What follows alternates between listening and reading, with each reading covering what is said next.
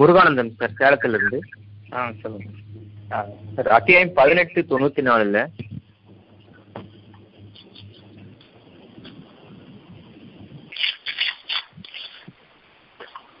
1894. அவர்கள் துல்கர்ணனே, நிச்சயமாக யஜுஜும் மஜுஜும் பூமியில் குழப்பம் செய்கிறார்கள் அப்படிங்கிறது. அந்த ரெண்டு பேர் யாரு அப்படிங்கிற சார். ஹலோ சொல்லுமா சார். அத்தியாயம் 9 126. ஒவ்வொருவர் ஆண்டிலும் ஒரு முறையோ இருமுறையோ அவர்களை சோதிக்கப்படுகிறார்கள் என்பதை அவர்கள் காணவில்லையா? அந்த அத்தியாயத்துக்கு கொஞ்சம் விளக்கம் கிடைச்சா. ஒவ்வொரு மனிதனுக்கும் இறைவன் உள்ளுணர்வை ஏற்படுத்தியிருக்கின்றான். அந்த உள் உணர்வானது உங்களுக்கு மிக நெருக்கமுடையதாகவும் மிகவும் விருப்பத்திற்கு உரியதாகவும் உங்களுடைய மனம் அதனை பார்க்கிறது. அதில் உங்களுடைய மனம் வாழ்கிறது. உங்களுடைய மனம் அதில் ஈடுபாடு கொண்டதாக ஆகின்றது. அதை பற்றிய எந்த விதமான ஒரு வழிமுறையையும் உங்களுடைய கல்வியின் அடிப்படையிலோ அனுபவங்களின் அடிப்படையிலோ நீங்கள் எந்த அளவுக்கு அறிவை கொண்டிருக்கின்றீர்களோ அந்த அறிவை கொண்டு ஒருபோதும் வாழ முடியாது. அதனை உங்களால் நிறைவேற்றிக் கொள்ள முடியாது. நாமும் நம்முடைய உள் உணர்வாக நமக்கு அமைக்கப்படுவதை இறைவனை மறந்திருப்பதன் காரணமாக படைப்பாளன் நமக்கு அதை அறிவிக்கின்றான். அவன் படைக்க இருக்கக்கூடியதை ஒவ்வொரு மனிதனுக்கும் அவரவர் உள்ளுணர்வாக அவருக்கு அது உரியதாக அவருக்கு மட்டுமே உரியதாக அமைக்கின்றான். பிரத்யேகமாக அந்த உள்ளுணர்வு ஒவ்வொரு மனிதனுக்காகவும் உருவாக்கப்படுகின்றது. அந்த வாழ்க்கையை அவன் விரும்பி ஏற்பது அவன் மீது கடமையாகும். என்ற போதிலும் அவர்கள் தாங்கள் அந்த வாழ்க்கையை அமைப்பதற்காக முழுமூச்சாக செயல்படுகின்றார்கள். எந்த அளவுக்கு அவர்கள் முயற்சிக்கின்றார்களோ அதனை நாம் அறிய வேண்டும். அவர்கள் முன்னொரு காலத்தில் தாங்கள் கற்றுக்கொண்ட சில விஷயங்களை அவற்றை கொண்டே நாளைய வாழ்க்கையை அவர்கள் தாங்கள் தங்களுக்கு தடுத்துக் கொள்கின்றார்கள்.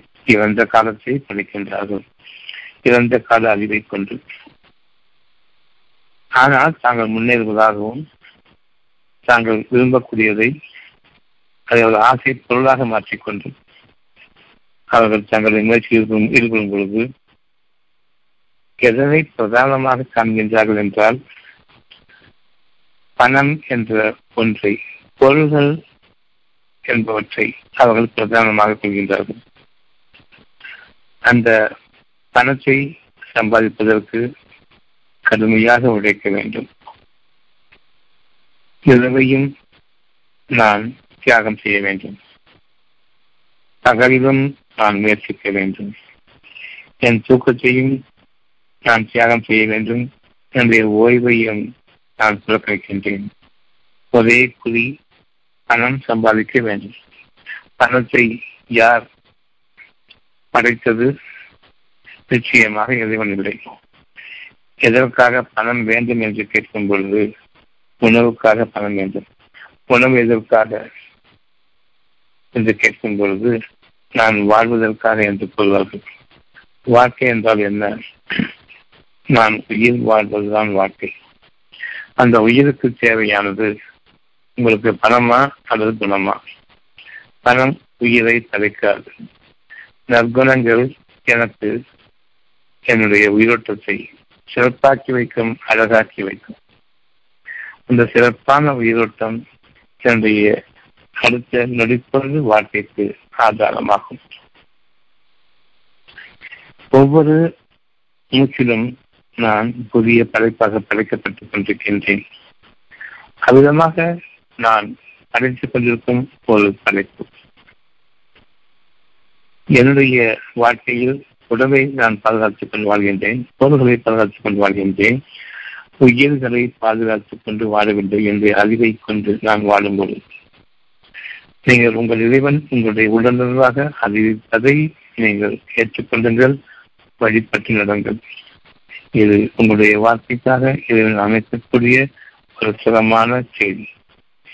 இந்த சிரமமான செய்தியை யார் தவற விட்டுவிட்டு தான் கற்பனை செய்யக்கூடிய ஒரு வாழ்க்கையை விரும்புகின்றார்களோ அவர்கள் வாழ்க்கை பாதையை தவற விட்டுவிட்டவர்கள். கடந்த கால வாழ்க்கைக்கு அவர்கள் தங்களை உடன்படுத்திக் கொள்கின்றார்கள், அதில் இவர்கள் நன்மையை விரும்புகின்றார்கள், அவ்விதமாக அல்ல. அதில் உங்களுக்கு கேள்வி இருக்கின்றன.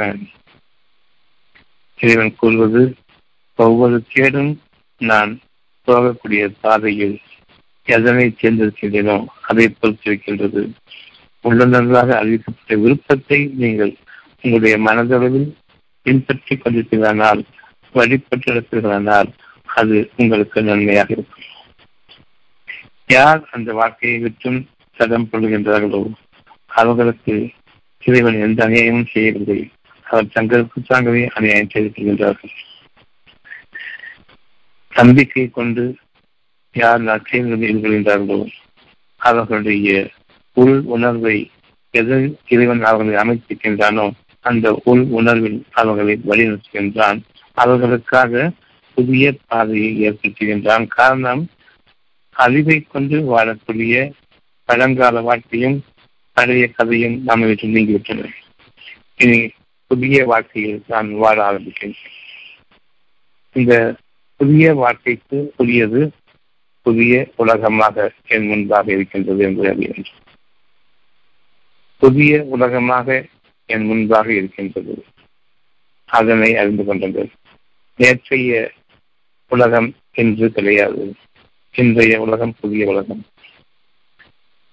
எந்த அளவுக்கு உலகம் நமக்கு சாதகமாக மாறிக்கொண்டிருக்கின்றது, எந்த அளவுக்கு நமக்கு பாதகமாக மாறிக்கொண்டிருக்கின்றது. எனக்கு சாதகமாக உலகம் மாற வேண்டும் என்றால் நான் உள் உணர்வை பின்பற்ற வேண்டும். வீணுக்காக மனதை படைத்திருப்பதாக மக்கள் எண்ணிக்கொண்டிருக்கின்றார்கள், வீணாக்குவதற்காக, வீண் செயல்களை செய்து கொண்டிருப்பதற்காக. மனம் என்ற ஒன்றை நான் படைத்திருக்கின்றேன். அந்த மனம் அரூபமானது, பிரம்மாண்டமானது, வானங்களையும் பூமியையும் அடுக்கி ஆளக்கூடியது, எனக்கு அடங்க வேண்டும் என்று எழக்கூடியது அந்த மனம். அந்த மனமானது உள் உணர்வின் மூலமாக உங்களுடைய தேவைகளை எந்த நாளும் அறிவித்துக் கொண்டிருக்கின்றது.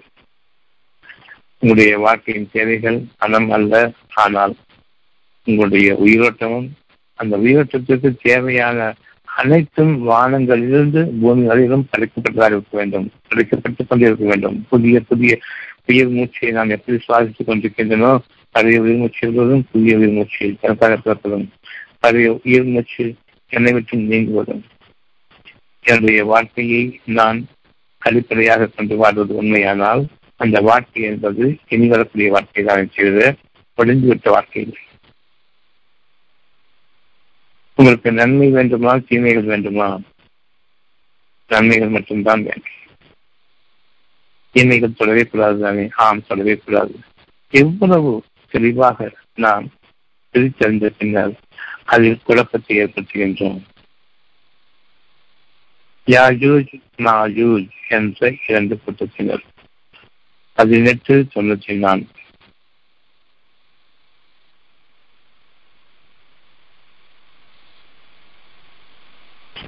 1894 இந்த இரண்டு கூட்டத்தினர்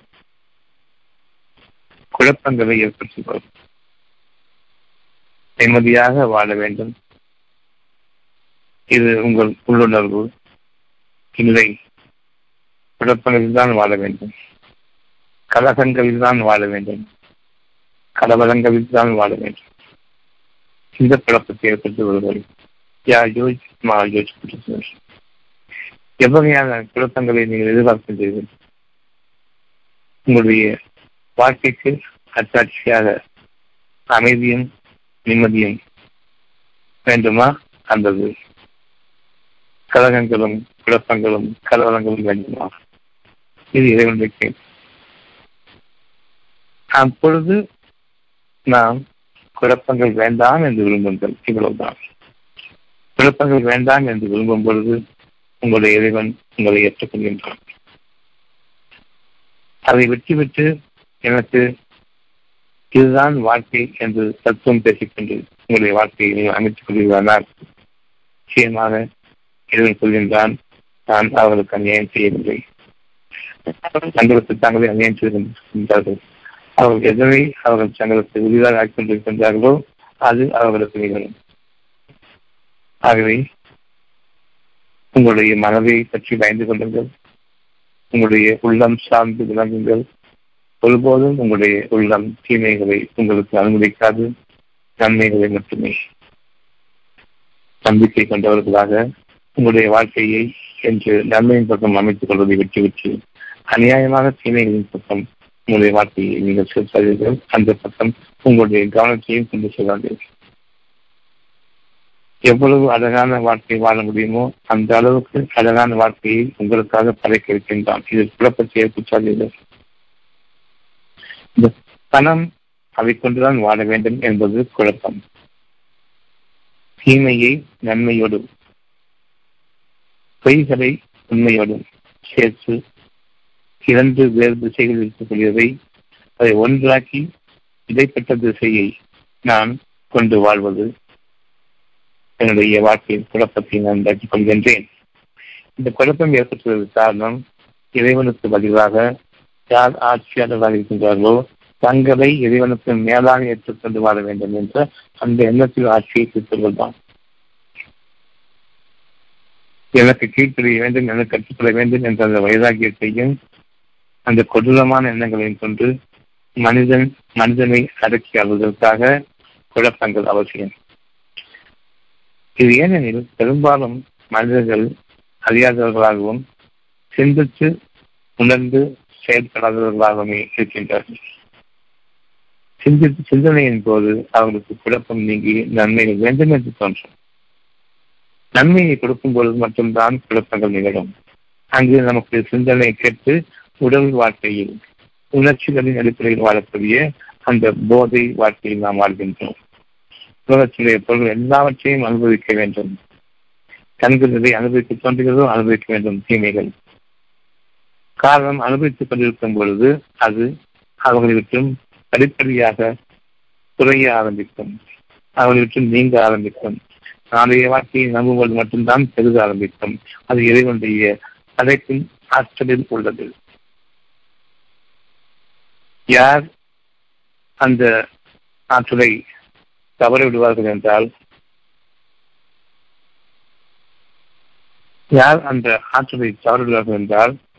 யார் சிந்திக்க மாட்டார்களோ, சிந்தனையின் காரணமாக தங்களுடைய வாழ்க்கையில் தீமைகளை நீக்கிக் கொண்டு நன்மைகள் வேண்டும் என்று விரும்பும் அந்த நேரத்தில் அவர்கள் தங்களுடைய குழப்பங்களிலிருந்து விடுபடுகின்றார்கள். குழப்பங்களிலிருந்து நீங்கள் விடுபடும் காலமெல்லாம் உங்களுக்கு நன்மையான அழகான வருங்காலம் உங்களுக்காக படைத்துக் கொண்டிருக்கின்றான். வீணுக்காக வானங்களையும் பூமியும் படைத்திருக்கின்றான் என்று எண்ண வேண்டாம். உங்களுடைய உள்ளத்தின் உணர்வில் நீங்கள் வாடும் பொழுது அவை உங்களுக்காக உங்களுடைய வாழ்வாதாரங்கள் அனைத்தையும் படைக்க வேண்டும். உங்களுடைய கண்ணியத்திற்காகவும் உங்களுடைய அமைதிக்காகவும் சாந்தத்திற்காகவும் உங்களுடைய அழகான வாழ்க்கையின் மீது பிரிமானம் ஏற்படுவதற்காகவும் உங்களுடைய உயிரிழத்திற்காக நீங்கள் வாழ்கின்றீர்கள். உணர்வு பூர்வமான நெஞ்சார்ந்த வாழ்க்கை வாழ விரும்புகின்றீர்கள். உடம்பை பார்த்துவிட்டு வாழக்கூடிய வாழ்க்கை இல்லை. உங்கள் கண்களும் காதுகளும் புலப்பலன்களும் எவற்றையெல்லாம் ஆசைப்படுகின்றனவோ அவை அழிந்து கொண்டிருக்கின்றன. அவற்றை அழிவதற்கு முன்பாக நீங்கள் உபயோகப்படுத்திக் கொள்ள விரும்புகின்றீர்கள். அதில் உபயோகம் இல்லை. உங்களுடைய போதை என்ற அடிமை காலத்துக்கு ஆளாக்கி கொண்டு வாழ விரும்புகின்றேன். இந்த போதையின் அடிமைத்தாட்சியிலிருந்து நீங்கள் விலக வேண்டும் என்றால் இன்று வாழ்ந்து கொண்டிருக்கிற வாழ்க்கையை உங்களுக்கு உங்களுடைய இறைவன் அமைக்கவில்லை. மாறாக உடல் உழைப்புக்காக வேண்டி நீங்கள் உங்களுடைய மனம் சார்ந்த வாழ்க்கையை தவற விட்டுவிட்டு உடல் சார்ந்த வாழ்க்கையை வாழ்கின்றீர்கள். மனமிக்க வாழ்க்கையை வாழ வேண்டுமா என்று உங்களை கேட்கின்றோம். அதை இங்குதான் யோசிக்கணும். அது என்ன மனமிக்க வாழ்க்கை? இந்த உடம்ப பார்த்துருக்குங்க, சிரமம் வரும். புரியுது, எனக்கு உடம்புலதான் சிரமம் இருக்கு. குழப்பவாதிகள் மட்டுமல்ல, நாம் தவறான பாதைக்கு சென்று விட்டோம். குழப்பங்கள் கலகங்களிலும் கலவரங்களிலும் கொலைகளிலும் ரத்தம் சிந்துதலிலும் முடியும். போராட்டம் தான் வாழ்க்கை என்று எடுத்துக்கொண்டோம். குழப்பங்கள் வாழ்க்கை என்று இருந்தாலும் செல்ல வேண்டுமே என்று கேட்போம். அதையும் தாண்டி கொலைகளிலும் கொள்ளைகளிலும் வாழ வேண்டும். இப்பொழுது இவர்கள் கூறுகின்றார்கள், ஜனத்தொகை குறைய வேண்டும், அதற்காக நீங்கள் குறைவாக பெற்றுக் கொள்ள வேண்டும், குழந்தைகளை பெறப்படாது, புதிய உயிர்கள் வளரப்படாது, பழம் பழிச்சாலிகள் கிழட்டு முண்டங்கள் தான் வாழ வேண்டும் என்று நாம் குழந்தைகளை கொள்கின்றோம். உங்களுக்கு உணவு கிடைக்காது என்று கொள்கின்றார்கள், இடம் கிடைக்காது என்று கொள்கின்றார்கள். இவர்கள் அனைவருமே உயிரோட்டம் கூடாது, மனித உயிர் கூடாது, விலங்கினங்களை பாதுகாக்க வேண்டும், மனிதன் என்ற உயிரினத்தை அழிக்க வேண்டும். இப்பொழுது நாம் விலங்கினங்களை பாதுகாக்க வேண்டும் என்று கற்பிக்கப்பட்டுக் கொண்டிருக்கின்றோம். மனித உயிர் அது சாகரிக்கப்பட வேண்டும், அவைகளுக்கு உணவு கொடுக்க வேண்டும். விலங்கினங்களுக்கு உங்களுக்கு பணத்தை கொடுக்கின்றேன். அந்த பணத்தை நான் நம்பி வாழும் பொழுதெல்லாம் என் குணம் கெடுகின்றது, நாளைய வாழ்க்கையை நம்பக்கூடிய குணம் கெடுகின்றது, நாளைய வாழ்க்கையின் மீது நம்பிக்கை கொள்ளக்கூடிய அந்த உயிர் ஆற்றல் கெடுகின்றது. நம்பிக்கை எனும் உயிர் ஆற்றல் நம்பிக்கையை தவறிடும் பொழுது, நம்பிக்கையெல்லாம் தவறிடும் பொழுது நான் என்னையே மாய்த்து கொள்ளக்கூடிய, தற்கொலைகள் செய்து கொள்ளக்கூடிய அந்த பாதையை நான் அமைக்கின்றேன்.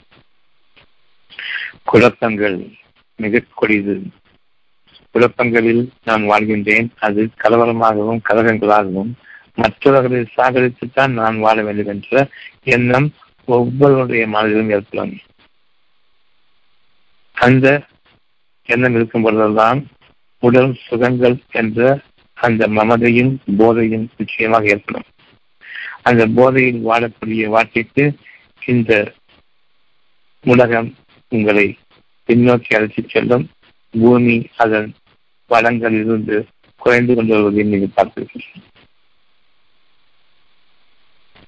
விருப்பங்களை தவற விட்டுவிட்டு, உள்ளுணர்வை தவற விட்டுவிட்டு, அந்த உள்ளுணர்வு தான் உங்களுடைய மனதிற்கு சுகம் என்பதையும் அறியாமல் மனதில் இருக்கக்கூடிய உலகளாவிய எண்ணங்களும் ஆசைகளும் அதிலுள்ள பொருட்களும் அவ்வளவும் அறியக்கூடிய வேண்டி தெரிந்திருந்தும் அதன் மீது பாய்ந்து பாய்ந்து பாய்ந்து நாம் நம்முடைய வாழ்க்கையை சீரழித்துக் கொண்டிருக்கின்றோம். நம் வாழ்க்கையை ஒரு முடிவுக்கு கொண்டு வந்து கொண்டிருக்கின்றோம்.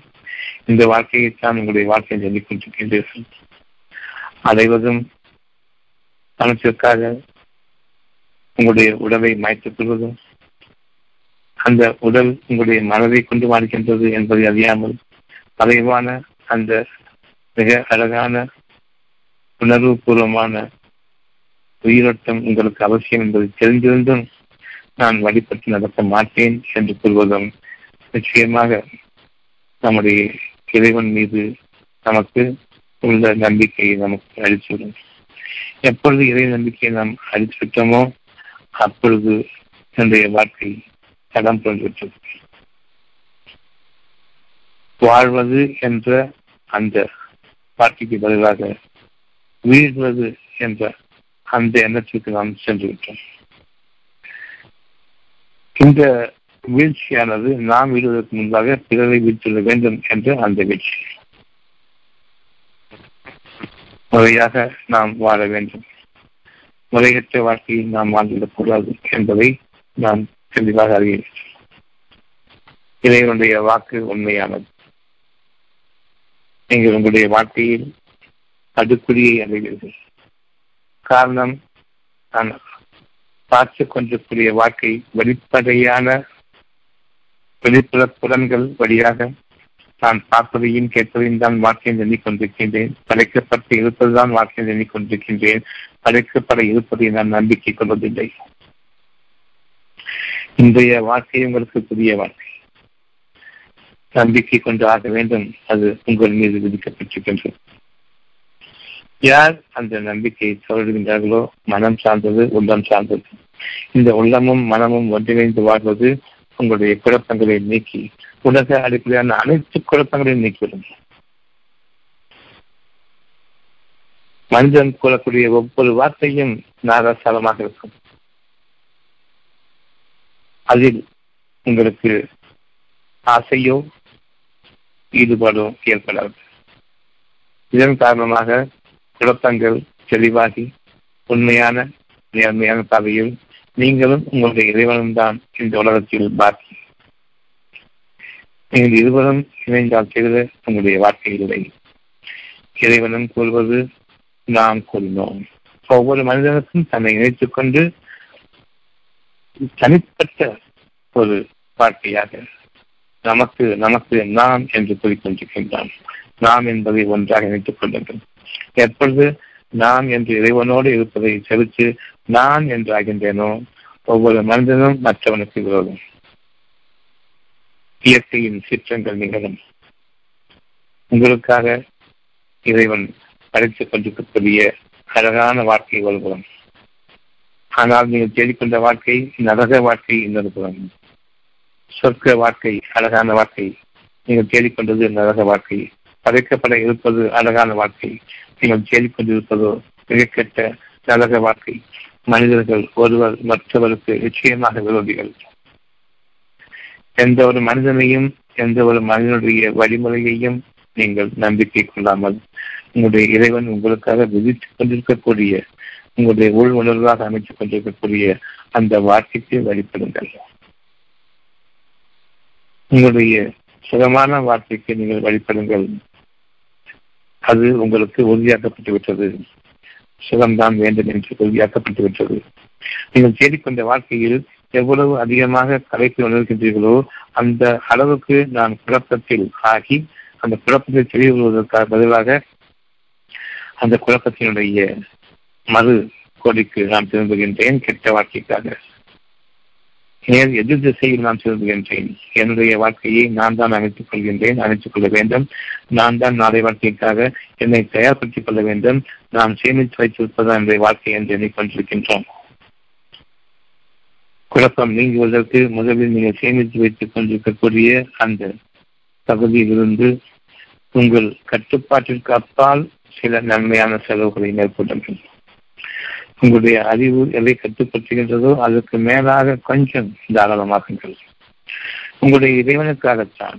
உங்களுடைய இறைவன் உங்களுடைய மனதில் வைத்திருக்கின்றனே உள்ளுணர்வாக அவற்றை அவன் உங்களுக்காக நிறைவேற்றி தரவும் இந்த புதிய வாழ்க்கைக்காக வானங்களையும் பூமியையும் மாற்றி அமைத்துக் கொண்டிருப்பதும் உங்களுக்காக படைத்துக் கொண்டிருப்பதும் அவன்தான்.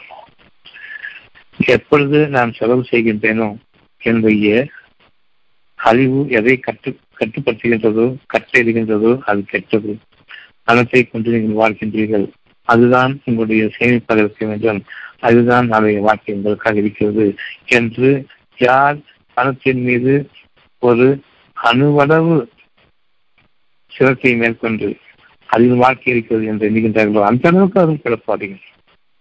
ஒரு சிறிய அளவு குழப்பம் கழகத்திலும் உங்களுக்கு எதிரான வாழ்க்கையிலும் கொண்டு போய்விட்டுள்ளது. அதனை உங்களுடைய இறைவன் முதலாவதாக உங்களுடைய கவலையாக அமைக்கின்றான்.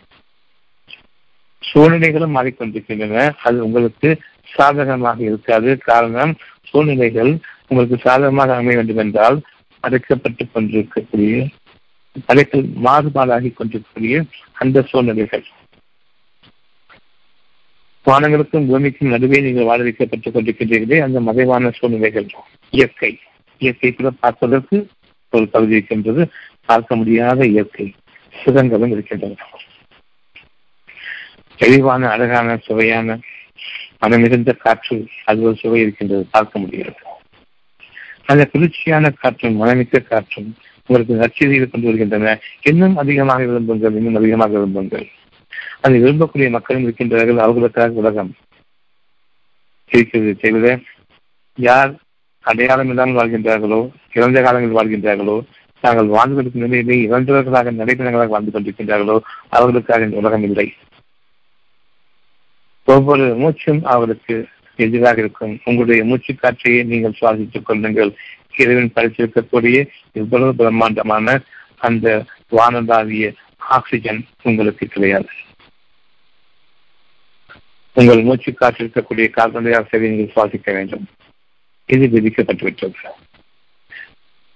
யாருக்கு இறைவனுடைய உள்ளுணர்வை பின்பற்றுகின்றார்களோ அவர்களுக்கு வானங்களும் பூமியும் அவற்றிருக்கக்கூடிய காற்றின் சுகமும் எளிமையும் அதனுடைய குளிர்ச்சியின் தன்மையும் அவர்களுடைய உண்மையான உலகத்தினுடைய உத்வேகமும் உற்சாகமும் உயிரோட்டமும் அழகும் அப்படிப்பட்ட ஒரு அந்நியமான ஒரு சூழ்நிலையில் வாழக்கூடிய வாழ்க்கையும் இவர்களுக்காக அனுமதிக்கப்பட்டதாக ஆகிவிட்டது.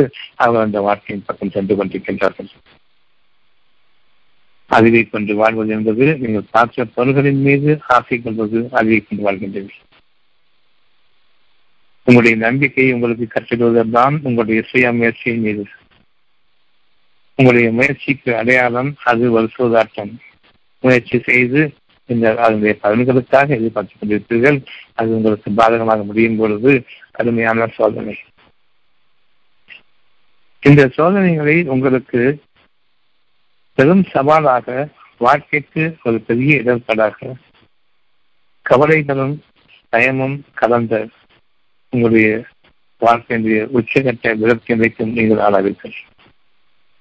ஆண்டுக்கு ஒரு முறையோ அல்லது இருமுறையோ நிச்சயமாக நீங்கள் சோதனைகளுக்கு உள்ளாக்கப்படுகின்றீர்கள். உங்களுடைய கவலையின் பக்கம் உங்களுடைய மனம் திரும்பும் பொழுது அது ஒரு எச்சரிக்கை. இந்த கவலை வேண்டாம், ஆனால் கவலை இல்லாமல் எப்படி வாழ்வது என்று நீங்கள் கேட்கும் பொழுது உள் உணர்வை மதித்து தடவுங்கள். அதற்கு வழிபட்டு நடப்பது ஒன்று மட்டும்தான். நன்மையான சொல்லை என்னிடம் சொல்லுங்கள். சிறப்புமான பேச்சுக்களை கொண்டு எதுவும் பேசாதீர்கள். உங்கள் இறைவனோடு நீங்கள் பேச வேண்டும் என்றால் உள் உணர்வுக்கு பதில் அளியுங்கள். அது மானசீகமான பதிலாக இருக்கும், மானசீகமான விருப்பமாக இருக்கும்.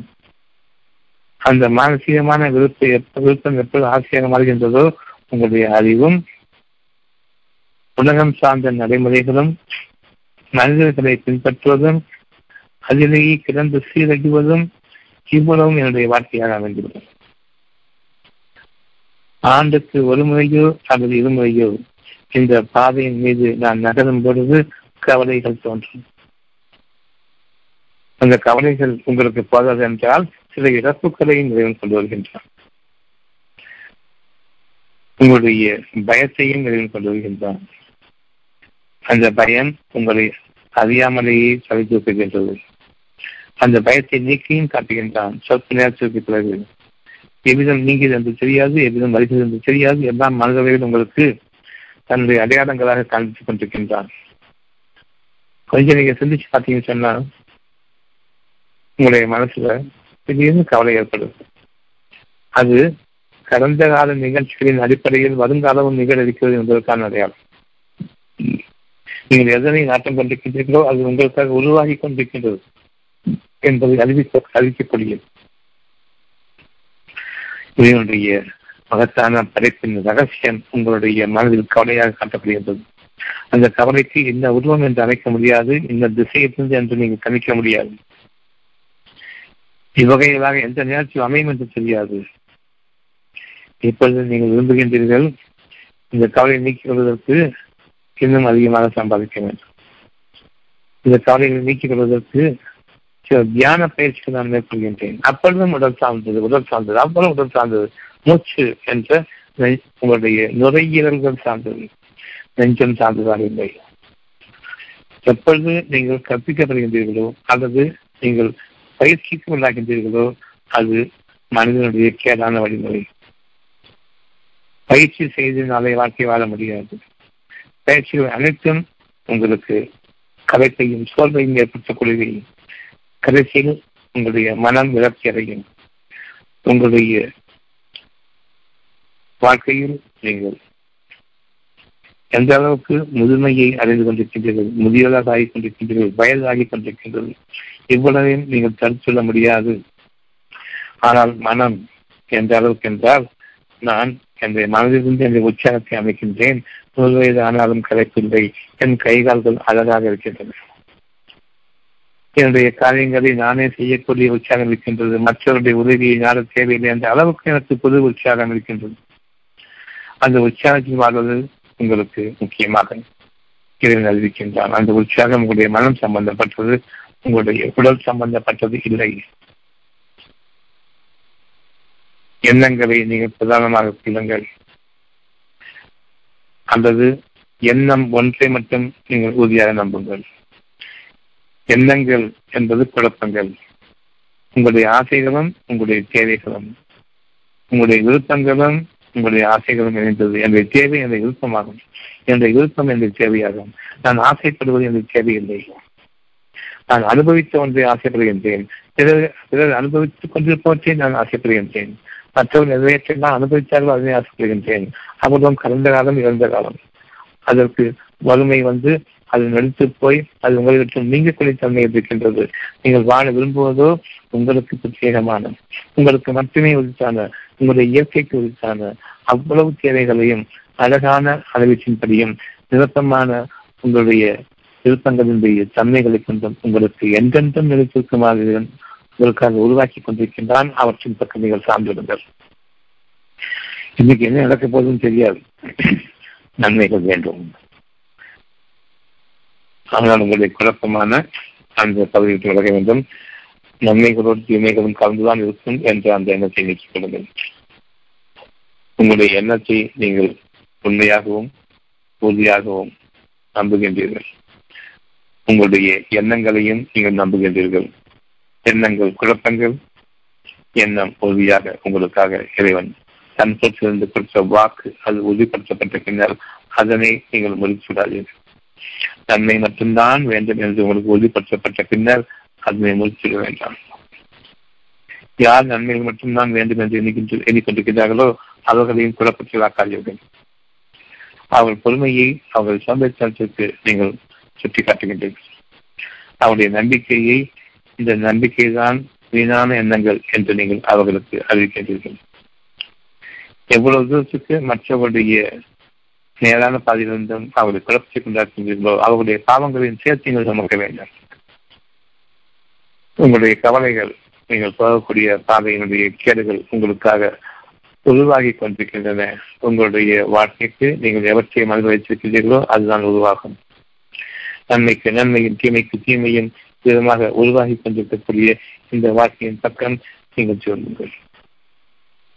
உங்களுடைய எண்ணத்தின் மீது நீங்கள் உறுதி கொள்ளுங்கள். எண்ணங்களின் மீது குழப்பங்கள் ஆக்கிக் கொள்ளாதீர்கள். ஒரு எண்ணம் சுகம் வேண்டும், இன்னொரு எண்ணம் சுகத்தில் என்றென்றும் வாழ முடியாது. தீமைகளும் உடற்கூறுகளில் ஏற்படக்கூடிய நோய்களும் வரத்தான் செய்யும். இது எண்ணங்களாக மாறுகின்றது.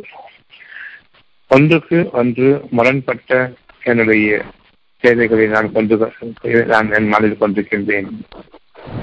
ஒன்றுக்கொன்று நேர் எதிரான வாழ்க்கையை நான் கொண்டிருக்கின்றேன். இவற்றில் எதனை நான் அதிகமாக நம்புகின்றேனோ அந்த நம்பிக்கைக்குரிய வாழ்க்கை எனக்காக பறிக்கப்பட்டுக் கொண்டிருக்கின்றது. குழப்பமான வாழ்க்கை. வானங்களும் பூமியும் எனக்கு குழப்பத்தை விளைவித்துக் கொண்டிருக்கும். சீக்கிரமே கவலை ஏற்படும் பொழுது கவலை இல்லாத வாழ்க்கை வேண்டும் என்று விரும்புங்கள். கவலைக்கு காரணம் என்ன என்று கேட்காதீர்கள். காரணம் கேட்கும் பொழுது எண்ணங்களில் சீரழிக்கப்படுவீர்கள். உலக மக்களிடம் சென்று நீங்கள் கேட்பீர்கள், கவலையாக இருக்கின்றது, என்ன கவலை? மன நப மருத்துவர் வந்துடுவார், உன் கவலையை நான் போக்குகின்றேன் என்று. மனதை பற்றி அவருக்கு எதுவும் தெரியாது. மனதிற்கு உபகரணங்கள் கூடாது. டெஸ்டுகள் பார்க்க பரிசோதனை கருவிகள் கிடையாது. மனதை பார்க்க முடியாது. இவர் கருவிகளை வைத்துக் கொண்டு நான் மனதை மருத்துவர் என்று கொள்வார்கள். மூளையை பார்த்துக் கொண்டிருப்பார்கள். மனம் அங்கிருக்கிறது என்று எண்ணிக்கொண்டு நெஞ்சத்தில் விட்டார்கள். உங்களுடைய கவலைகள் எந்த நாளும் இருக்கின்றது. ஒவ்வொரு நிமிடமும் நான் வாழ்ந்து கொண்டிருக்கின்றேன் என்னுடைய உலகத்தில். ஆண்டுகள் என்று கூறுவது உங்களுடைய கணக்கு பிரகாரம் பெறுகின்றான். ஒவ்வொரு நாளிலும் இன்பத் துன்பங்கள் கலந்திருக்கின்றன. ஒவ்வொரு மூச்சிலும் இரண்டும் தான் கலந்திருக்கின்றது. இந்த இரண்டும் தான் உங்களுடைய வாழ்க்கையில் நீங்கள் இருமுறை நன்மைகளையும் சம்பாதிக்கின்றீர்கள், இருமுறை தீமைகளையும் சம்பாதிக்கின்றீர்கள். குழப்பமான வாழ்க்கையில் நன்மையும் தீமையும் கலந்திருக்கின்றது. இது ஆண்டுக்கு 2 முறை அல்ல, ஒவ்வொரு மூச்சிலும் இரு வகையான வாழ்க்கை வாழ்ந்து கொண்டிருக்கின்றீர்கள். எந்த நேரமும் எப்பொழுதும் கவலை சென்றீர்களா? எந்த நேரமும் உங்களுடைய மனம் பழிவாகக்கூடிய அளவுக்கு பெரும் துக்கங்களிலும் ஆகிவிடலாம், பல்வேறு ஆகிவிடலாம். இந்த மனநிலையை கொண்டுதான் உங்களுடைய வாழ்க்கையை அந்த மனதிற்கு ஆண்டுகளோ எண்ணிக்கையோ கிடையாது. எந்த நேரத்திலும் என் வாழ்க்கையை முடிந்துவிடலாம். இவ்வளவு இரு பிரிவுகளுக்கான அந்த வாழ்க்கை விரக்தியில் அமையக்கூடிய வாழ்க்கையும் அழகான சுகத்தில் அமையக்கூடிய வாழ்க்கையும் மாறி மாறி இறைவன் காட்டிக் கொண்டிருக்கின்றான். கவலை தீண்டாத வாழ்க்கை வேண்டும். யாரிடம் இருக்கிறது? நோய்களின் தீமைகளிலிருந்தும் நான் பாதுகாக்க வேண்டும். யாரிடம் இருக்கிறது? உங்களுடைய தொழிலும் உங்களுடைய உழைப்பிலும் நீங்கள் சம்பாதிக்கக்கூடிய பணத்திலும் இருக்கிறதா? உங்களுடைய உணவு உங்களை வாழ வைக்கும் எண்ணுகின்றீர்களா? இவற்றை அடிப்படையாக கொண்டு வாழக்கூடிய வாழ்க்கை, கலத்தை அடிப்படையாக கொண்டும் உழைப்பையும் கலைப்பையும் அடிப்படையாக கொண்டு வாழக்கூடிய வாழ்க்கை, மனிதனுக்கு மனிதன் விரோதமாகவும் துரிதமாகவும் சூழ்ச்சிகளிலும் அதை முயற்சியிலும் எண்ணிக்கொண்டிருக்கின்றான். இந்த வாழ்க்கையில் உங்களுக்கு நீங்கள் சம்பாதிக்கக்கூடிய உணவு உங்களுக்கு வாழ்க்கை அளிக்குமா? இன்று அவ்வளவு உணவும் உங்களுக்காக பத்தியமிடப்பட்டு விட்டது. பணம் இருக்கிறது, உணவுக்கு பத்தியம். எப்படி நீங்கள் உங்களுடைய வாழ்க்கையை அமைக்கின்றீர்கள்? எப்படி உணவு உங்களுக்கு விரோதமாக ஆயிற்று? உணவுக்கு யார் விரோதமாக ஆகின்றார்களோ அவர்களுக்கு உணவும் ஆகாது. கேடான உணவுகள் தான் அவர்களுக்கு. எது விஷமோ அந்த விஷம் செடிகளை, விஷ செடிகளை, முச்செடிகளை அவர்கள் கொண்டு கொண்டிருப்பார்கள். அதற்கு பெயர் மூலிகை மருத்துவம் என்று கூறுவார்கள். காய்கறிகளும் பழங்களும் உங்களுக்காக விதவிதமான உணவை படைத்திருக்கும் பொழுது இலைகளையும் வேர்களையும் தண்டுகளையும் அதனையும் நீர்த்தன்மை நீக்கி உடல் வைத்து சூர்ணங்களாக ஆக்கி நெருப்பு பற்ற வைக்கக்கூடிய அளவுக்கு ஆக்கி அந்த சூர்ணத்தை நான் சாப்பிடுகின்றேன். இது எனக்கு உடம்புக்கு நல்லது. மனம் உங்களுடைய வாழ்க்கையின் பிரதானம். இந்த உடம்புக்கும் மனதிற்கும் இடையே உங்களுடைய வாழ்க்கையை தீர்மானிப்பதற்காக வேண்டி உங்களுடைய இறைவன் இவ்வித பாதைகளை அமைச்சிருக்கின்றான். கண்கள், காதுகள் என்று உங்களுடைய வெளிப்படப்பங்களை அமைத்து இந்த வகையான வாழ்க்கை வேண்டுமா? அகப்பார்வையோடு, உள்ளத்தின் பார்வையோடு, மனக்கண் கொண்டு மனக்குளிர்ச்சியின் காரணமாக கண் குளிர்ச்சி இருக்கிறது. சில வேதனையை பார்த்து எனக்கு இந்த வேதனை இல்லை என்று குளிர்ச்சி அடைவது அகப்பார்வையின் குளிர்ச்சி இருக்கின்றது. உங்களுக்கு உங்களுடைய இறைவன் போதுமானவனாக இருக்கின்றான். உலகமே தேவையில்லை என்ற அளவுக்கு உலக மக்களின் வழிமுறைகளோ அவர்களுடைய படிக்காதவர்களோ நமக்கு தேவையில்லை என்ற அளவுக்கு இறைவன் உங்களை உங்களுடைய வாழ்க்கையின் பக்கம் இருக்கின்றான். எந்த வாழ்க்கை உங்களுக்கு வேண்டும் என்பதை நீங்கள் உணர்வுபூர்வமாக சிந்தித்து உணர்ந்தால் செய்த இந்த வாழ்க்கையின் மேன்மை புலப்படாது. நீங்கள் நம்பிக்கை கொள்ளுங்கள், வழிபட்டு நடங்கள். 47:21 உங்கள் இறைவனுக்கு வழிபட்டு நடங்கள். உங்களுடைய இறைவனிடம் பேசுங்கள். அவனிடம் நன்மையை மட்டும்தான் கேட்பீர்கள். மனிதனிடம் பேசும்போது தீமையை மட்டும்தான் செய்வீர்கள். உங்களுக்குள் நன்மை இருந்தாலும் வெளியில் தீமையான பேச்சுக்கள், குழப்பமான பேச்சுக்கள், தெளிவில்லாத பேச்சுக்கள். ஆக நீங்கள் வழிபட்டு நடப்பதும் நன்மையான சொல். இறைவனிடம் அதிகமாக பேசுங்கள்.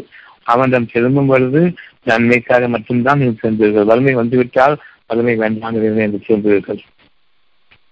நோய் கண்டுவிட்டால் சுகம் வேண்டுமே இறைவனை என்று சொல்கிறீர்கள். நன்மையான சொல். நீங்கள் இறைவனுக்கு உண்மையாக இருக்கிறானால் நன்மையான சொல்லை இறைவனிடம் பேசுங்கள்.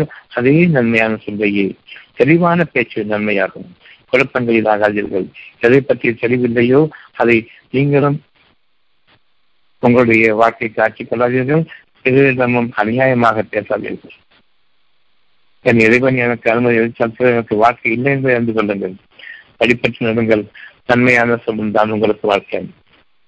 இந்த நன்மையான சொல்லும் வழிபட்டு நடப்பதும் உங்களுடைய காரியங்களை உறுதியாக்கிவிடும். இறைவன் பொறுத்திருந்து உங்களுடைய காரியங்களை உறுதிப்பட செய்துவிடும். அந்த உறுதியின் பக்கம் உங்களுடைய வாழ்க்கையை அமைத்துக் கொள்ளும். வழிபட்டு நடப்பதும் நன்மையான சொல்லுமே எனவே நீங்கள் நன்மையான சொல்லை சொல்லும் பொழுதுதான் உங்களுடைய காரியம் உறுதிப்படுத்தப்பட்டுவிட்டது.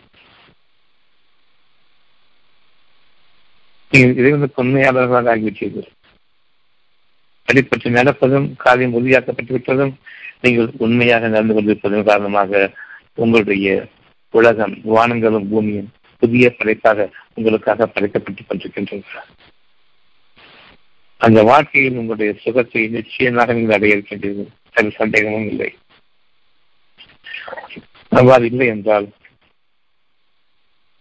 உள்ளுணர்வை நீங்கள் தவறவிட்டீர்கள் என்றால் வெளிப்படையான உலக மக்களுடைய அறிவை நீங்கள் ஏற்றுக்கொள்வீர்கள். ஏற்றுக்கொண்டால் ஆக வேண்டிய ஒரு வழி கிடையாது. அவர்களோ நெருப்பின் பக்கம் இருப்பவர்கள்.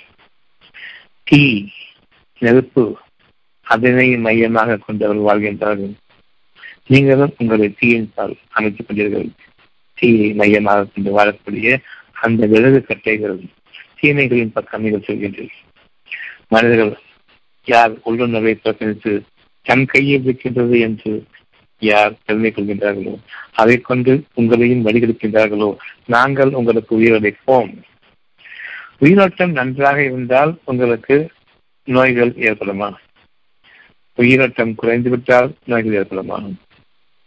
சொத்தி பெற்ற உடலின் பாகங்களிலிருந்து புழுக்கள் தோன்றுமா? விலகாச்சலமாக இருக்கக்கூடிய உயிரோட்டத்தோடு இருக்கக்கூடிய அந்த உடலின் பாகங்களிலிருந்து உங்களுக்கு அந்த புழுக்கள் உருவாகுமா? கையை புண் ஏற்பட்டு கருத்தாகி அதில் புழுக்களும் ஏற்பட்டுகின்றன. இது வெளியிலேருந்து வந்ததா? கையில கிளவுஸ் மாட்டிக்கிட்டா புழுக்கள் வராதுன்னு சொல்லலாமா? இன்னும் அதிகமாகுமா? அதனை கிளவுஸை அறுத்துட்டு கட்டை நீக்கிட்டு தூய்மையாக்கிட்டு அதை சுத்தப்படுத்திட்டு நாம காற்றோட்டமாக உயிரோட்டம் படுவதற்காக வைக்க வேண்டுமா? அல்லது பேண்டேஜில் சுத்திக்கிட்டு அதை மறந்து போட்டு தடவி இன்னும் அதனை நாம் அழுகலாக்கி கொள்ள வேண்டுமா? நம்முடைய மருத்துவம் அதனை பேண்டேஜ் போட்டு கட்டி அதை அழுகலாக்கி இன்னும் மோசமாக்கி இல்லை புற்றுநோய் பற்று முற்றி போய்விட்டது, அதனை நான் வெற்றி எடுக்க வேண்டும், கையை வெற்றிட வேண்டும். இந்த தீமையை நீங்கள் உங்களுடைய உயிர் வாழ்க்கைக்கு பிரதானமாக ஆக்கிக் கொண்டீர்கள். நான் இந்த ஆப்ரேஷன் பண்ணதன் காரணமாக நான் உயிர் வாழ்ந்து வந்திருக்கின்றேன். இந்த ஆப்ரேஷன்ல ஒரு பகுதி உயிர் நீக்கப்பட்டு விட்டது என்பது தெரியவில்லையா? ஒரு உடல் உறுப்பு, அந்த உறுப்பினுடைய தேவையை நீங்கள் அறியாத நிலையில் அது தேவையில்லை என்று கருதுகின்றீர்கள். எனக்கு உயிர் தான் முக்கியம் என்று உயிர் போய்விட்டது, உயிர் பறிப்போய்விட்டது ஒரு பகுதி ஆபத்தின் காரணமாக. இப்படி படிப்படியாக உங்களுடைய ஒவ்வொரு உடலுறுப்பு நீக்கப்படும். பின்னர் நீங்கள் உங்களுடைய இறைவன் விதித்த மகிழ்ச்சி அடைவீர்கள். அந்த நாள் வரும்பொழுது அந்த நாள் நீங்கள் உணர்வு பெறுவீர்கள். அப்படி உணர்வு பெறுவதன் காரணமாக உங்களுக்கு எந்த நன்மையும் இல்லை. இப்பொழுது உங்களுடைய இறைவன் பக்கம் திரும்புங்கள், வழிபட்டு நடங்கள். உங்களுடைய இறைவன் எதனை உள்ளுணர்வாக அறிவித்தானோ அதனை வழிபடுங்கள். நன்மையான சொல்லை சொல்லுங்கள். உங்களுடைய உதவி இறைவன் வேண்டுமென்றால், இறைவன் உதவி வேண்டுமென்றால், இறைவனிடம் எதற்காக சென்றீர்களோ அப்படியே உங்களுடைய நன்மைகளுக்காக மனிதர்களிடமும் நன்மையான சொல்லை சொல்லுங்கள். இறைவன் உங்களுக்கு உதவி புரியட்டும், இதை அருள் உங்களுக்கு கிடைக்கட்டும் என்ற வார்த்தையை செய்த நாளைய வாழ்க்கை சம்பந்தமாக மனிதர்கள் கஷ்டத்திலும் வேதனையும் இருக்கும் பொழுது நீங்கள் காட்டக்கூடிய உலகத்தின் அடிப்படையிலான வழிமுறைகள் எந்த ஒன்றையுமே அவர்கள் இன்னும் தீமைகளுக்கு உறுதியாளர்களாக ஆக்கிவிட்டீர்கள். நன்மைக்கு உறுதியாளர்களாக ஒருபோதும் அவர்களை ஆக்காது. நீங்கள் உலட்சியம் கொள்ளுங்கள், படிப்பற்று நடங்கள், நன்மையான சொல்லை சொல்லுங்கள். உங்களுக்கான காரியம் உறுதிப்படுத்தப்பட்டுவிட்டது. நீங்கள் உண்மையாளர்கள். இது உங்களுக்கு நன்மையாக இருக்கும். ஆனால் நீங்கள் பின்வாங்குவீர்களாயின் 47:22 உங்களுடைய மனதையும் உள்ளத்தோடு இணைத்துக் கொண்டு வாருங்கள். உள்ளமும் மனமும் இணைந்ததாக இருக்க வேண்டும். நன்மையான சொல்லும் வழிபட்டு நடப்பதும் தான் என்பதை விட்டு பின்வாங்கி உலகத்தின் அடுக்கையில் போய் அவ்வளவு மனிதர்களுடைய சகவாசங்கள் வேண்டும், அவ்வளவு அவர்களுடைய வழிகாட்டுதல் வேண்டும், அவ்வளவர்களுடைய திறமையையும் நான் என் சுகத்திற்காக உபயோகப்படுத்திக் கொள்ள வேண்டும் என்று நீங்கள் பொய்களை நன்மையோடு பொய்யை கலந்து குழப்பத்தை உண்டாக்கி உங்களுடைய சுற்றத்தாரையும் நீங்கள் இறைவனுடைய அழகான கல்வியிலிருந்து துண்டு சுடவும் முனைவீர்களாகும். இத்தகையவைத்தான் அல்லாஹ் சபிக்கின்றான். இவர்களை செவிடாக்கி இவர்களை பால்வகையிலும் குருடாக்கிவிட்டான். அதாவது இனி உலகத்தின் மீது நம்பிக்கொள்ள முடியாது. எதன் மீது நம்பிக்கை வைத்திருந்தார்களோ பார்வைகளின் மீதும் செய்திகளின் மீதும் அவை இவர்களை பயிற்சிக்கும் பொழுது, உலக மக்கள் இவர்களை கைவிடும் பொழுது, இவர்கள் அந்த அளவுக்கு இறைவனுடைய நன்மையான சொல்லிலிருந்து முழக்கப்பட்டவர்களாக சபிக்கப்பட்டவர்களாக ஆகிவிட்டார்களோ. நன்மையான சொல் உள்ளத்தில் இல்லை. ஆகவே இவர்கள் நம்பிக்கையில்தான் தவிர்த்தனர். இறைவன் பக்கம் திரும்பவே முடியாது. இறைவன் பக்கம் திரும்ப வேண்டும் என்றால் உங்களுக்கு நன்மையான சொல் இருக்க வேண்டும் உங்களுடைய மனதில். ஆனால் நாமோ உலகத்தினுடைய மனித அறிவின் பால் கட்டுப்பட்டு என்னுடைய மனிதர்களிடம் அனைத்து சுகங்களும் உடல் சார்ந்த சுகங்கள் இருக்கின்றன, மனதிற்கான சுகம் இல்லை. ஆனால் உங்களுக்கு தெளிவாக தெரியும், மனதிற்கான சுகம் தான் முக்கியம், உடலுக்கான சுகம் முக்கியம் இல்லை என்று. இறுதி காலங்களில் நீங்கள் அந்த உணர்வை பெறுவதன் காரணமாக உங்களுக்கு எந்த நன்மையும் இல்லை. எப்பொழுது அந்த உணர்வு இறுதி காலமாக வருகிறது என்றால் நீங்கள் எழுப்பப்படும் நேரம். நீங்கள் ஏற்கனவே இறந்தவர்கள், உயிருள்ளவர்கள் இல்லை. மனம் என்பது உயிருள்ளவர்களுக்கு, இன்னும் அழகான வாழ்க்கை வாழ வேண்டி விரும்புபவர்களுக்கு. உங்களுக்கு நீங்கள் மனதை விட்டுவிட்டீர்கள், உள்ளத்தையும் மூடிவிட்டீர்கள். நன்மையான சொல் இல்லை அங்கு. இறைவிடமிருந்தால் நன்மையான சொல் வருகின்றது. உள்ளத்தையும் மூடிவிட்டதன் காரணமாக இறைவனுடைய நச்சு எதுவும் இல்லை அங்கு. உங்களுடைய பரிதவிப்புக்கான ஒரே ஒரு பாதை மட்டும்தான் இருக்கின்றது, உலகத்தின் பாதை. உலக மக்கள் உங்களை கைவிட்டு விட்டார்கள். ஆகவே உங்களுடைய வார்த்தைகளை அவர்கள் கேட்க மாட்டார்கள். கேட்டாலும் புறக்கணித்தார்கள். நீங்களும் அவருடைய வார்த்தைகளின் மீதும் வழிமுறைகளின் மீதும் நம்பிக்கை வந்துள்ளீர்கள். இனி உங்கள் காதுகளுக்கு எதுவுமே எட்டாது நன்மையான செய்திகள், நன்மையான பாதைகள். நீங்களும் உங்களுடைய பார்வைகளை கொண்டு நன்மையான பார்வை அடைய முடியாது. காரணம் உங்களுடைய பார்வையும் கட்டுவிட்டது. உயர்ந்தும் நடைபெறங்கள் நாம். இறந்தவர்கள், பார்வையற்றவர்கள், செவிடர்கள், நம் பேச்சுக்கள் அனைத்துமே ஊமையர்களின் பேச்சு. நான் நகரத்திற்கு என்னை எதிர்கொள்ளாக ஆக்கிக் கொண்டேன், என்னை ஒரு கொடிக்கட்டையாக ஆக்கிக் கொண்டேன்.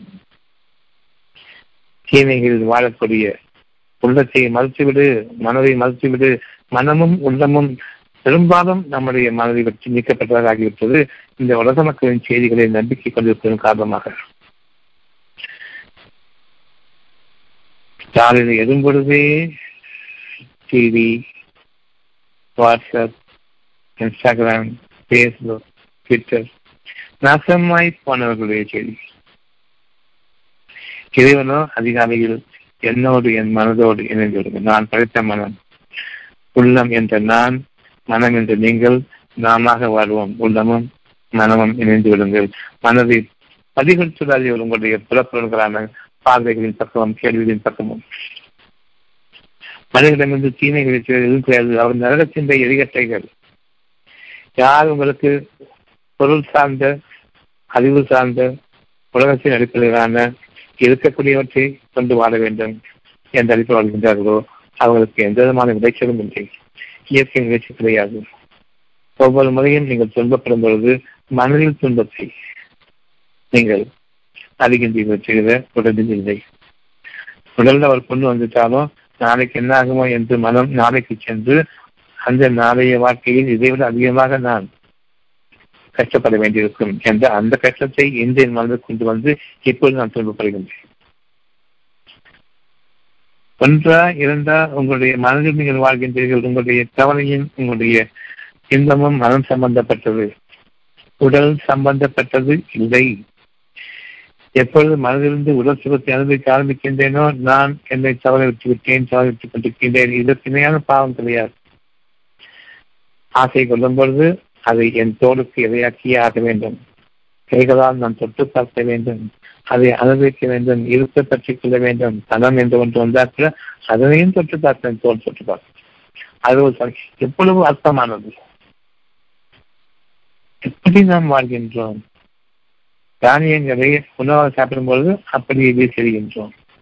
அவற்றை தொட்டு பார்த்து, மோந்து பார்த்து, கண்டவற்றை இந்த வாழ்க்கை சபிக்கப்பட்ட வாழ்க்கையா இல்லையா என்பதை நாம் அறிவதற்கு நீண்ட யோசனைகள், தெளிவான மனதை கொண்டு வாருங்கள். இறைவனுடைய சாபத்திற்கு நாம் ஆளாக வேண்டாம், ஆளாகிட வேண்டாம். கண்களையும் காதுகளையும் தோலையும் நம்பி நாம் வீணாகிட வேண்டாம். உங்களை படைத்திருப்பது வீணத்தாக வேண்டும். நீங்கள் ஏன் படைக்கப்பட்டீர்கள் என்பதை நீங்கள் அறிவதற்காக வேண்டும். உங்களுடைய படைப்பின் ரகசியத்தை நீங்கள் உணருங்கள். உங்களுடைய வாழ்க்கையில் நீங்கள் சிறந்து விளங்க வேண்டும். இது உங்களுக்காக அனுமதிக்கப்பட்டிருக்கிற வாழ்க்கை. இந்த வாழ்க்கையை நீங்கள் விரும்பி ஏற்றுக்கொள்வது உங்கள் மீது கட்டாய கடமையாகும். ஆக நீங்கள் யாஜூஜ் மாஜூஜ் கூட்டத்தினராக ஆகிட வேண்டாம்.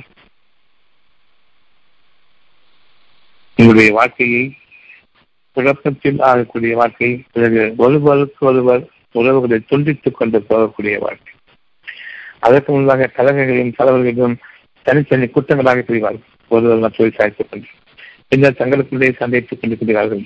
பின்னர் ஒருவருக்குள்ளே சண்டையிட்டுக் கொண்டிருக்கிறார்கள். கடைசியில் இரண்டு பேர் இருந்தாலும் ஒருவர் மற்றவர்கள் கேட்டுகிறீர்கள்.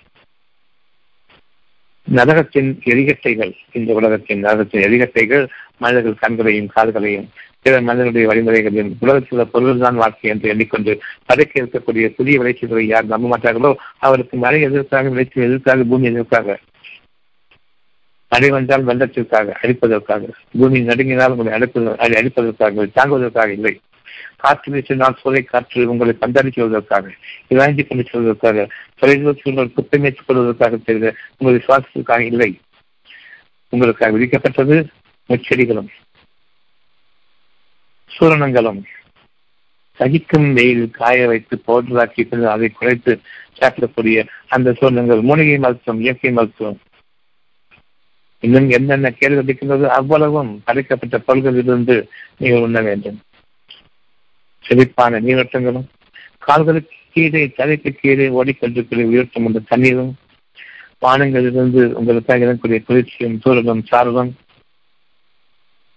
இன்னும் மலைகளிலிருந்து இறங்கி வரக்கூடிய ஓடைகள், நீர்வீழ்ச்சிகள் கிடையாது, ஓடைகள், ஆறருவிகள் உங்களுக்காக, வெள்ளக்கால்கள் கிடையாது, நீர்வீழ்ச்சி கெட்டது,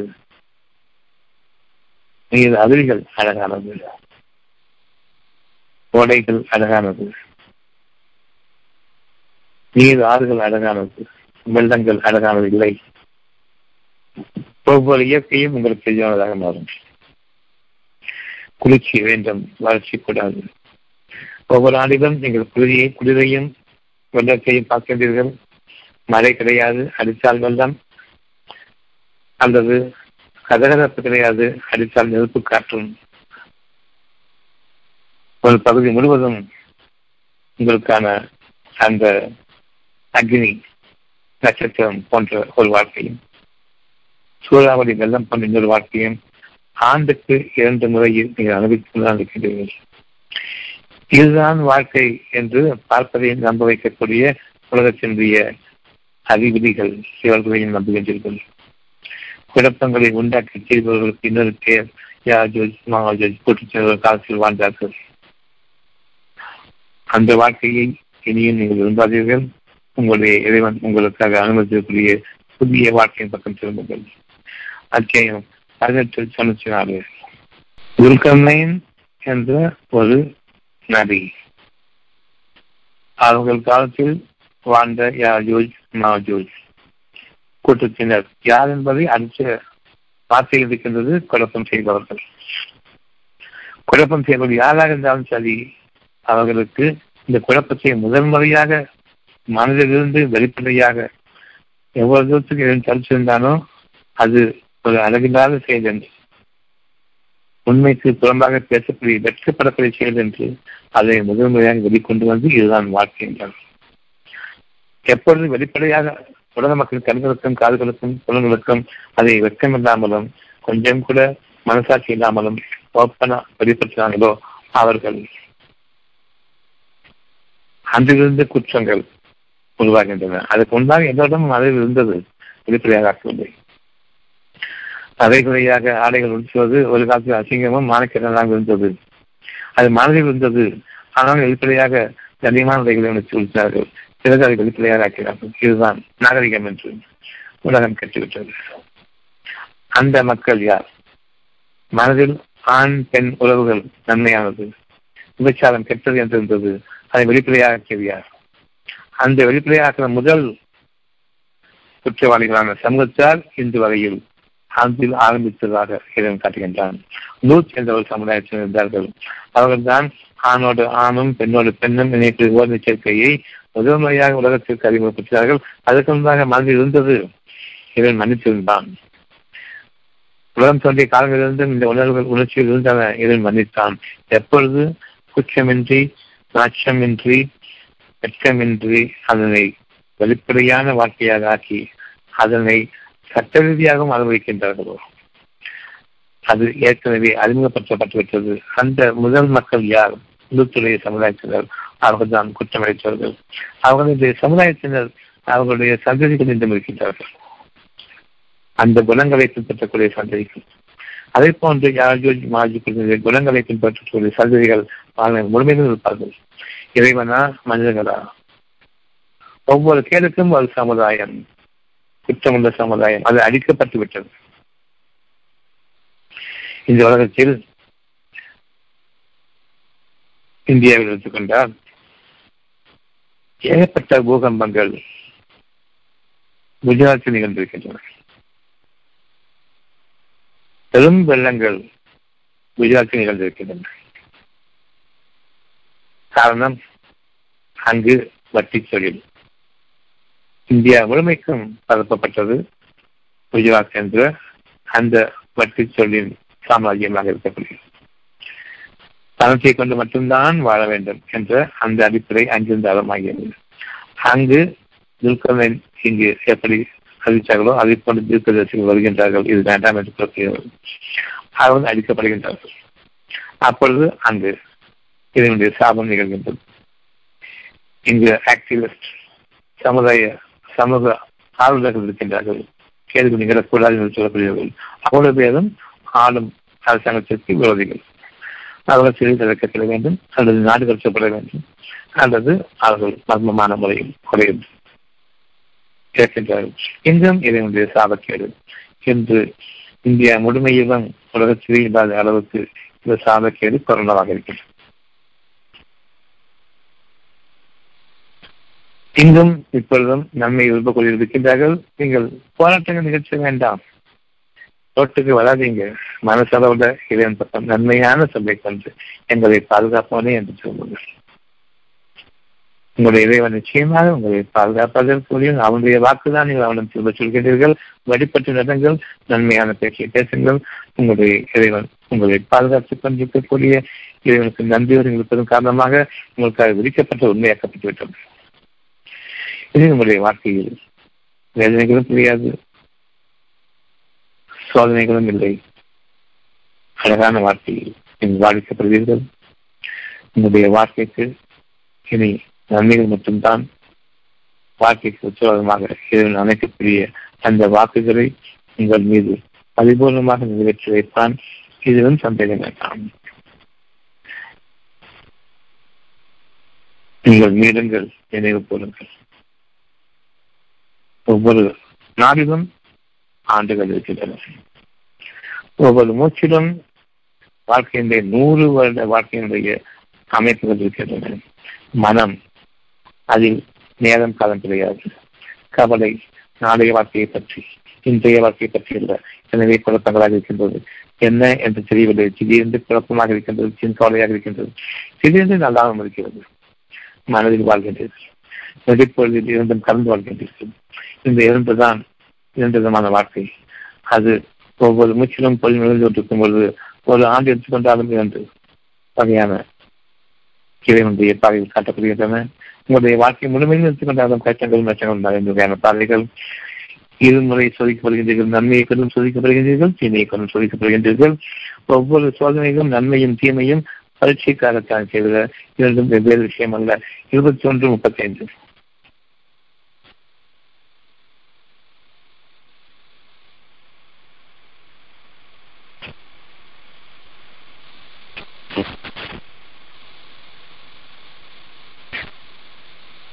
நன்மைகளில் வாழ்வதும் சோதனைதான், தீமைகளில் வாழ்வதும் சோதனைதான்.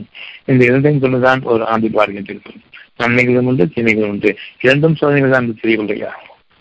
சோதிக்கப்படுகிறது என்று சொன்ன பிறகு கெட்டதை மட்டும் எடுத்துக் கொண்டிருக்கின்றீர்கள், சோதனை இல்லை நன்மையும் சேர்த்துத்தான்.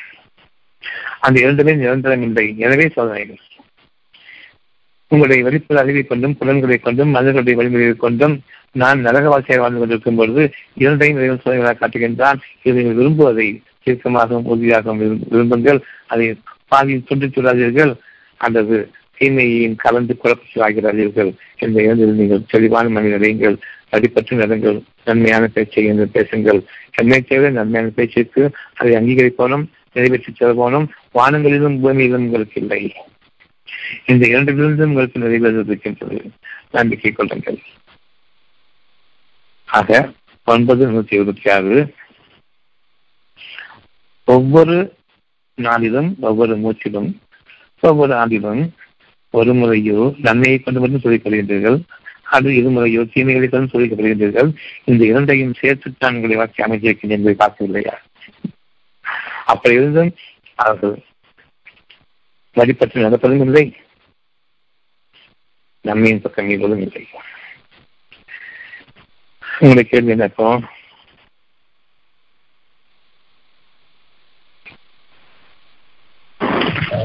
அப்படி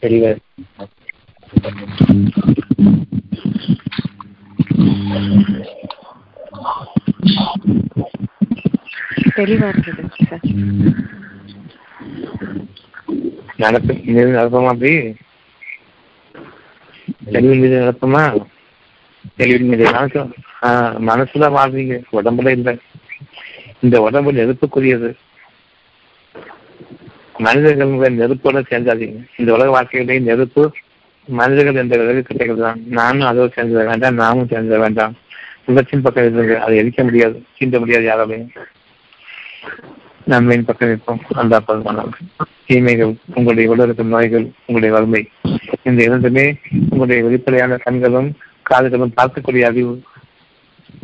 மனம் சொல்லுகிறது என் உன்னத வாழ்க்கை, அழகான வாழ்க்கை காட்டப்படுகின்றது. என்று திரும்ப நான் வர வைக்கிறேன். அவ்வளவுதான். வானங்களிலும் பூமியிலும் உங்களுக்கு நிறைவேற்றப்பட வேண்டியிருக்கின்றது அவனுடைய பாக்கியங்கள். அந்த இரண்டுமே உங்களுக்கு இப்பொழுது முதலாக உருவாற்றும். நல்லா போதும். நல்லா இருக்கும்.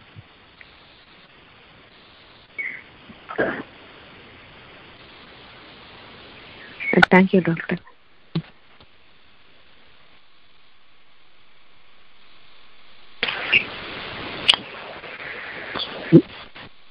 Thank you doctor.